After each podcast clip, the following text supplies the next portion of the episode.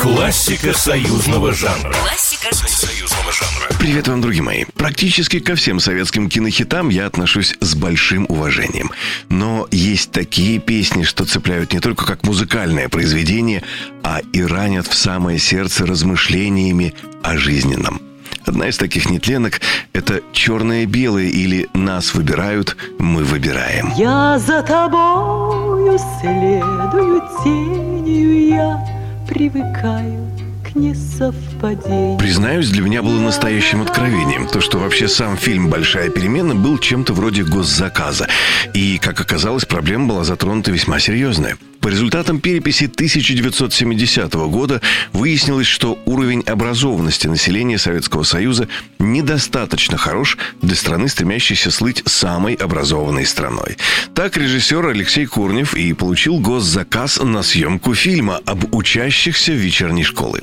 Уже на этапе доработки сценария, написанного Георгием Садовниковым, государственно заказанный фильм обрел элементы романтической комедии, а там и песня забрежила на горизонте. С композитором Евгением Колмановским Алексей Курнев уже работал над картиной «Вас вызывает Таймыр», а уже Колмановский сосватал на проект поэта Михаила Танича.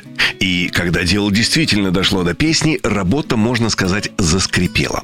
Режиссеру показалось, что песня героини Светланы Крючковой должна быть романсом, но первые же строчки, зазвучавшие в голове Михаила Танича, «Мы выбираем, нас выбирают», упорно просились в вальсовый размер. А дальше и вовсе застряли. В том смысле, что Михаилу Таничу ну никак не давалась рифма, что немало злило поэта и отчасти нервировало режиссера. Когда же стихотворение было дописано, режиссер раскритиковал стихотворение, отметив излишнюю простоту и даже примитивность текста. Ну, по его мнению. И лишь когда Евгений Колмановский написал свою очень милую мелодию, режиссер Алексей Курнев принял песню. Но и это не финал истории. Когда дело дошло до записи песни, Светлана Крючкова взялась настаивать на том, что строчка «Кто ошибается, кто угадает» была бы гораздо более гармоничной моменту, в который должна прозвучать песня. А потому песня должна начинаться именно с этой строчки. И идея эта совершенно не понравилась Михаилу Таничу. Но когда и режиссер, и композитор стали на сторону актрисы, поэту пришлось сдаться. Ну и уверен, все вы помните, что уже на следующий день после премьеры фильма Светлана Крючкова стала не просто настоящей звездой советского экрана, а еще и голосом невероятно популярной песни «Чёрное и белое».